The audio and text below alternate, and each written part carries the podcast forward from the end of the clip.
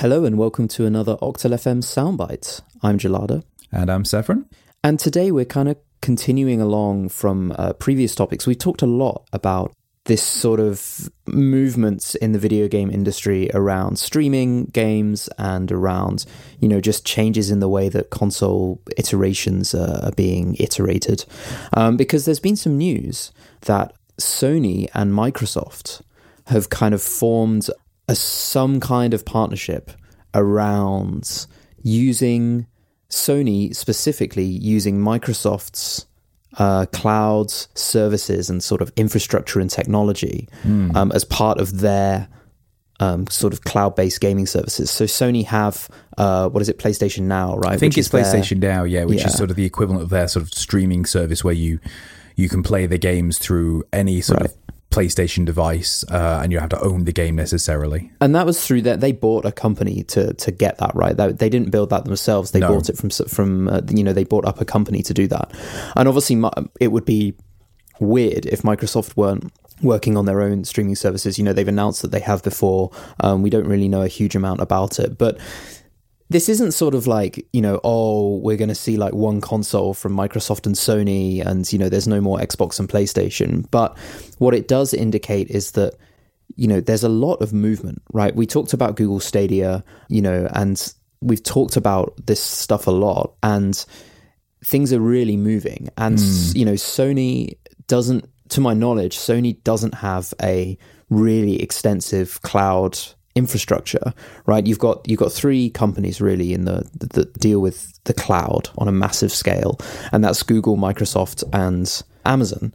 It feels like Sony had a choice. It's like, do we go with Amazon or do we go with Microsoft? Because yeah. you're not going to go with Google because they've got their own cloud gaming thing, and I guess they've decided they decided to go with Microsoft. You know, I mean, there is from a technical point of view, there's there's some good reasons for picking Microsoft and the way that they've architected their mm. you know tech infrastructure lends itself well to to streaming games but I don't know nonetheless it's just it's it's interesting it's an interesting move I mean, we sort of discussed this uh, in the previous episodes as well as that this is the way that the gaming landscape is going to go more and more. Yeah. And you're going to find people buying cheap access consoles to the streaming services rather than the whole full powered console that you play locally.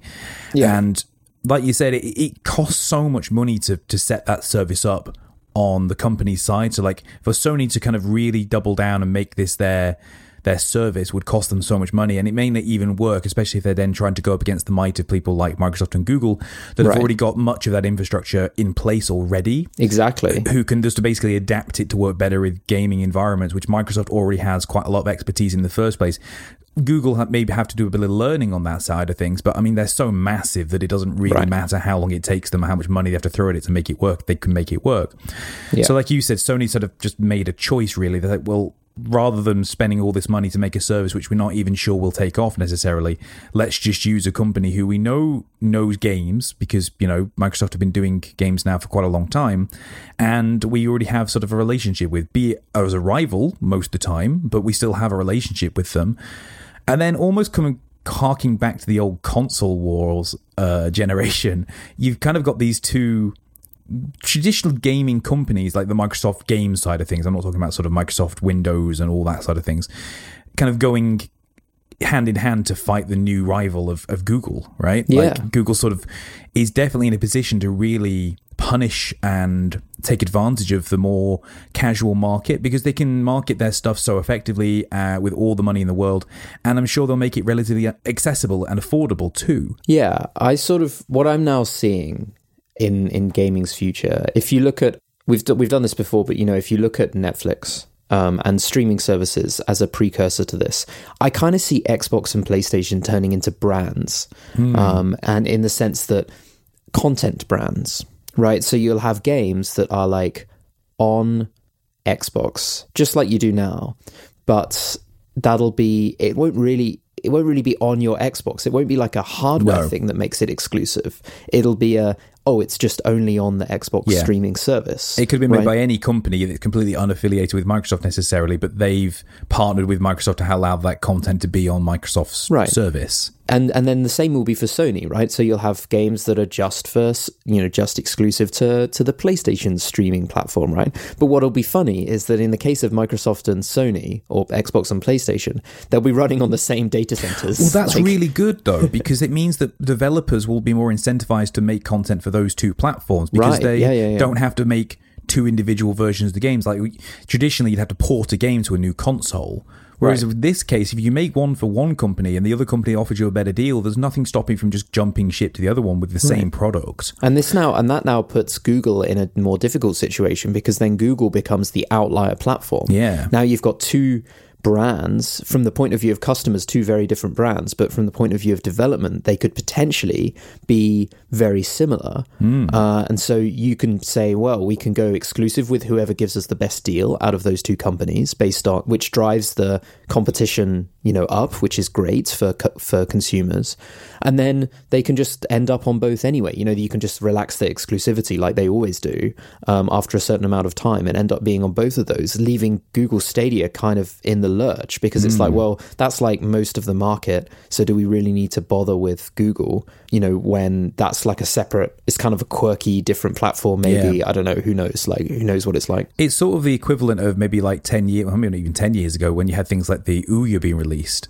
right? Right. It's like this new idea of a new company with like a lots of interesting ideas but if you don't get the traditional creators behind you because you just don't give them what they need or want if you don't get the content, people won't play your, your service. Yeah. And maybe that's what happened with Google Stadia. Probably not because they've just got so much more clout. And I imagine they can just basically buy good studios to do work for them.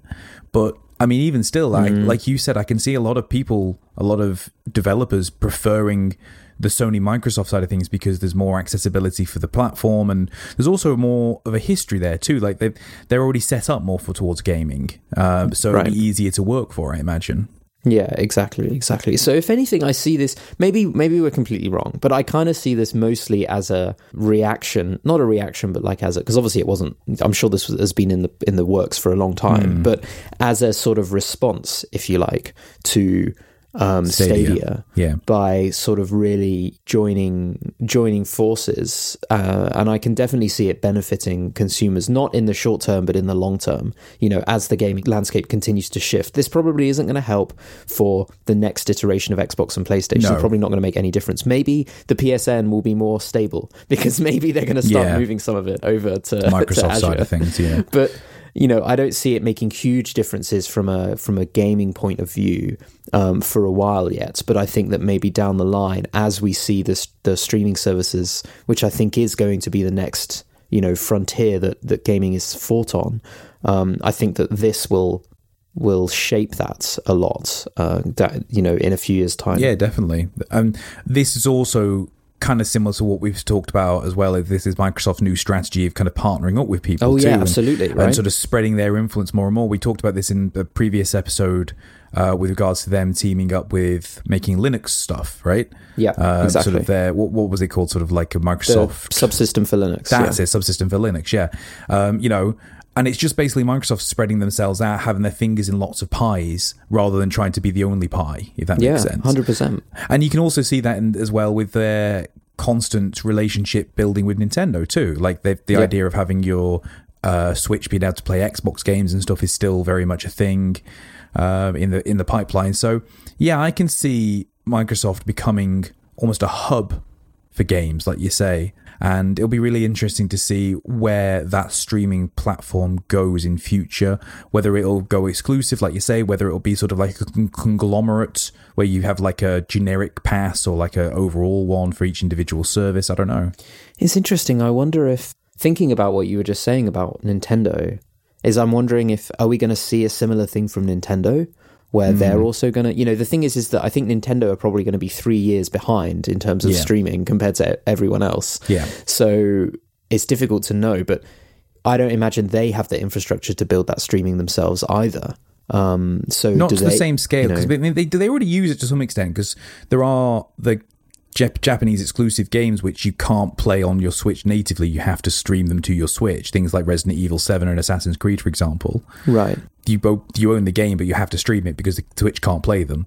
So the service is sort of there, but it's probably not robust enough for the widespread release of comparatively to Microsoft and Sony's plans. Mm. Yeah, that would be interesting. I'd be interested. I don't actually know. I hadn't even heard of that before. Oh, really? Um, on No. the Switch. So I'll have to do a little bit of digging and see if we can find out um, what that's being powered by, and that might that might help uh, Microsoft. paint this picture. Yeah, potentially.